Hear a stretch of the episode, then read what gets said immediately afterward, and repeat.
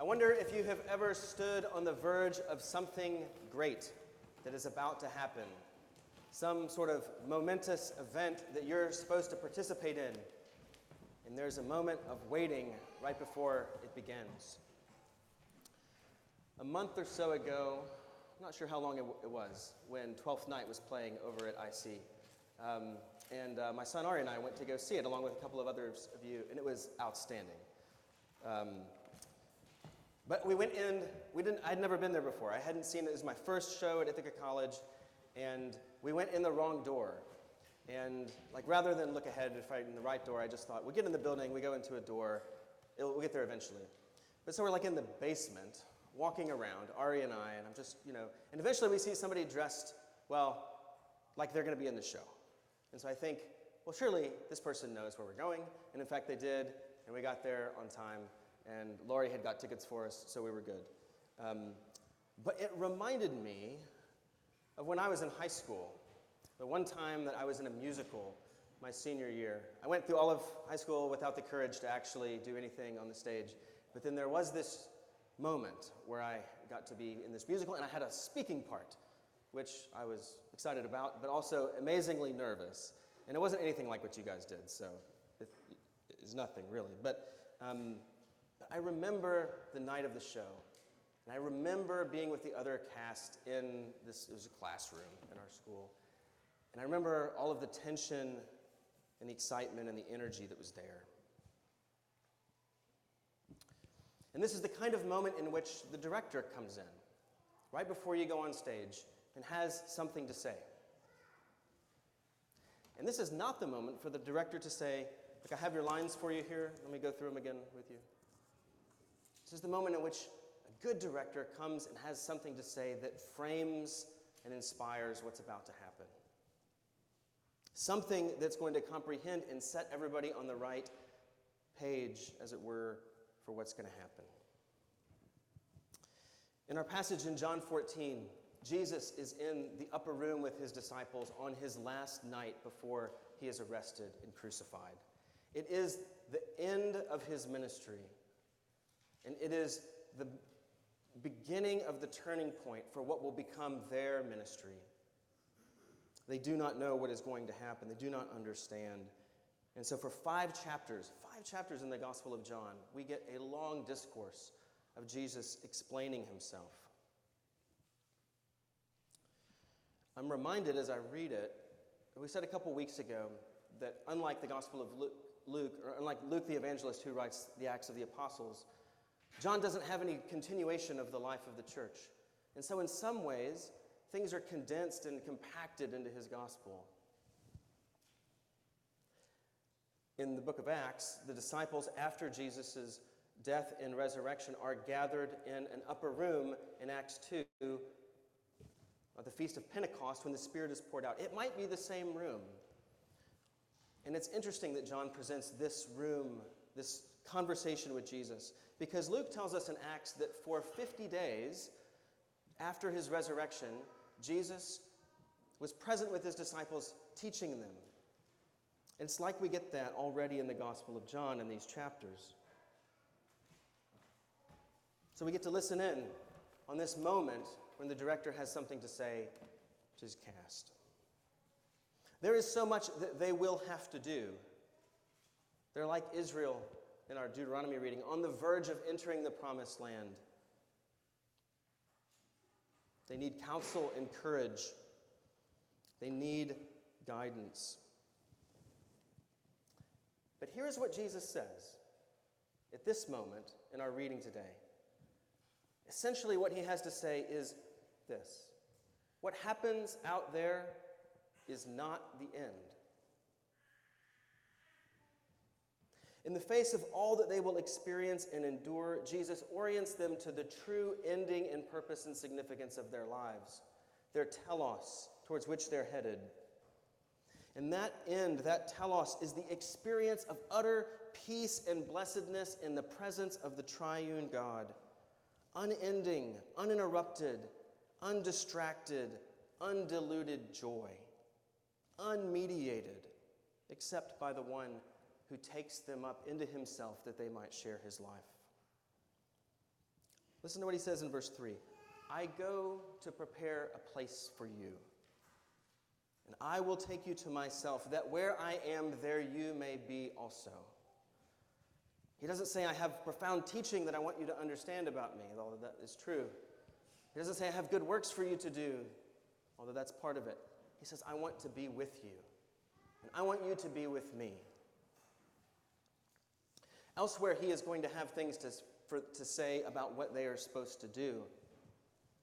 They are to heal the sick, they are to help the weak, they are to proclaim Jesus and to propagate his teaching. But here he says something like this. This is a couple chapters later, but in the same scene. Father, he's praying, I desire that these also, whom you have given to me, may be with me where I am, to see my glory, which you have given me, because you loved me before the foundation of the world. Strangely, in this moment, right before everything is about to fall apart and be made new again, Jesus talks about his relationship with the Father, the glory that he has with the Father, and how he wants to invite his friends into that experience. He wants to hold this before them.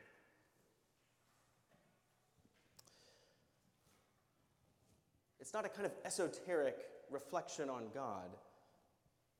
Jesus himself is the revelation of the Father. St. Irenaeus in the second century called him the visible nature of the Father. But while the disciples have seen Jesus already, they have not seen all that there is to see. Philip asks him, Show us the Father, Lord, and it's enough for us. And although Philip doesn't quite understand, he gets at least this part right. It is enough to see and be in the presence of the Father. Jesus corrects him Have I been with you all this time, and yet you do not know me? Do you not know that I am in the Father, and the Father is in me?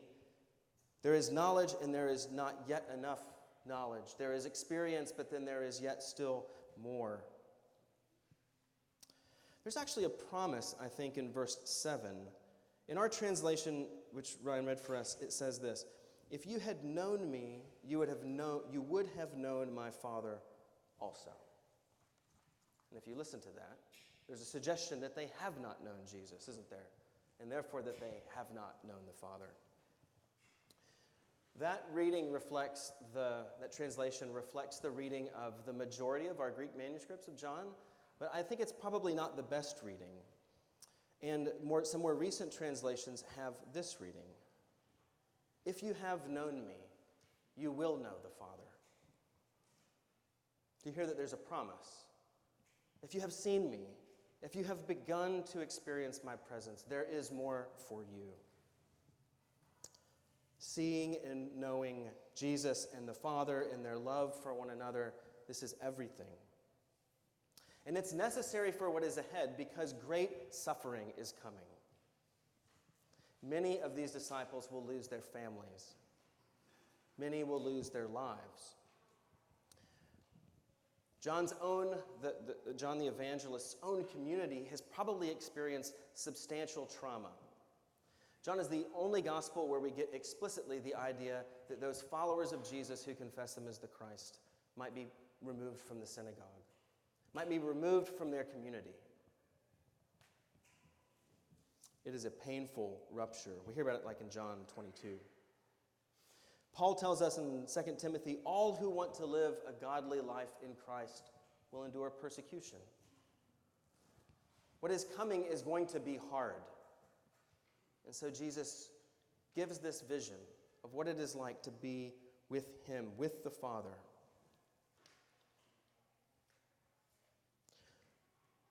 It's a good thing for us to remember that Jesus Himself lived a life that ended in arrest and execution. His hope was not that somehow on the ground he could make Israel great again. It was not that he could rectify every problem. Listen, where his own eyes are set. In verse 28, it's, not in our, it's in our chapter, but not in our passage. If you loved me, he says to his disciples, you would have rejoiced that I go to the Father, for the Father is greater than I. Jesus is looking ahead to his own experience the fullness of reunion with the Father. His loving devotion to the Father and his obedience to the Father's design has opened the way of salvation, the way for you and I to come to God. His life tells the story of God's love. It affects the redemption that God desires, and it therefore embodies this pilgrimage that you and I are called to make. What is the story that your life tells?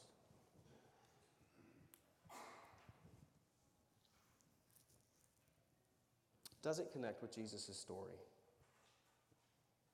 I do think our lives, if we think about them and reflect on them, are saying something to ourselves, to the world. And I hope it is not this on the eve, as it were, of graduation. I hope it is not this that if you study and work really hard, you can be very successful.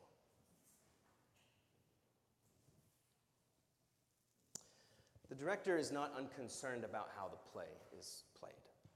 Jesus directs in this moment of caring for his disciples, he directs them to the vision of God, but he is concerned for how they're going to walk and live. He says this, this remarkable statement in verse 12 The one who believes in me will do the works that I do, and, in fact, will do greater works than these, because I am going to the Father. How in the world could Jesus say that your works are going to be greater than his own? My works are mercy. It begs us to ask about what the works of Jesus mean. In Luke 13, there is a woman who we're told has been crippled and bent over for 18 years. And she's in the synagogue where Jesus is, and Jesus calls her up, and he speaks to her, and she is made well, able to stand up. 18 years. It's a long time. What does a healing like this mean for her? In addition to being able to stand up straight. It means something about being restored to her community. It means something about what she's able to do. It means something about how people see her differently, about her place, her belonging. It's not a nobleman, it's a woman who is a cripple. And she's made well. Jesus' works are telling a story about God's care for this world. These are the kinds of works we are called to do in symbolic enactment of God's redemption. As the Father has sent me, he says a couple chapters later, so I send you. There is, he envisions a correspondence between our works and his works, which is why he says at the immediately next verse to, that he promises to do whatever the disciples ask in his own name. Some of us, if we pray, are in the habit I hope you pray, are in the habit of praying in Jesus' name. Not everybody does here. I'm not stupid. I know that. Um, but we sometimes forget what this means. To do anything in Jesus' name means to do it resonating with his person, his vision, his intention. This must mean that Jesus' works, that our works are in some ways greater than the Lord's not because they are of a different or nobler kind, because they're supposed to be of the same or analogous kind, but because there's a lot more of us, and because He is at work in us and through us to multiply this witness to the world. Ari and I, my son Ari and I, were talking about this the other day, this passage. Jesus says, Whatever you ask in my name, I'll do it. And we kind of had this conversation. Does this mean that I could get like my own personal helicopter? Um, and we decided Ari helped me realize that this is, that's probably not what it means. That kind of asking is not in Jesus' name. It doesn't resonate with who he is.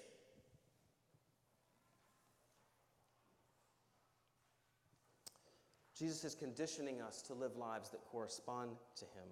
But in order to do that, we need to have a mind and heart that are captured by this first vision that we will be with the Lord forever in his presence. And that mystically and truly, even now, our life with him involves union, knowing his presence. I'm a parent. A number of you are parents. Some of you are parents of very young children, although it's awfully quiet in here today. Um, when you have a young child who's throwing a tantrum, it is hard. By God's grace, sometimes there is a moment when there can be peace and where a parent has the vision and the ability to slow down and say, I know that you do not understand. I know that you are underslept and that you are, in some cases, you've had too much sugar. Maybe it's like right after Easter or something. Easter candy in our house, holy moly. Um, there are moments where patience and perspective occur, and you realize that this is how God sees us and treats us. There's great fellowship in even mundane small tasks. Uh, at the close of our worship services, uh, we have a dismissal that usually ends with something like this Let us go forth to love and to serve the Lord. Both of these words, I think, capture what I'm trying to get across. We're to love and to serve the Lord. Love that elemental response to the God who is life and goodness for us. This is the first and great commandment. It comes before everything else. We are to love and delight in the Lord. This is where we are headed, brothers and sisters. And we are to serve. We're to embody His sort of life with one another as we go forward. This is our calling to see in Jesus the glory of the Father, to behold that glory and love, knowing that we will never be cast out from it, and to walk into the world with a readiness to make His glory known. Amen.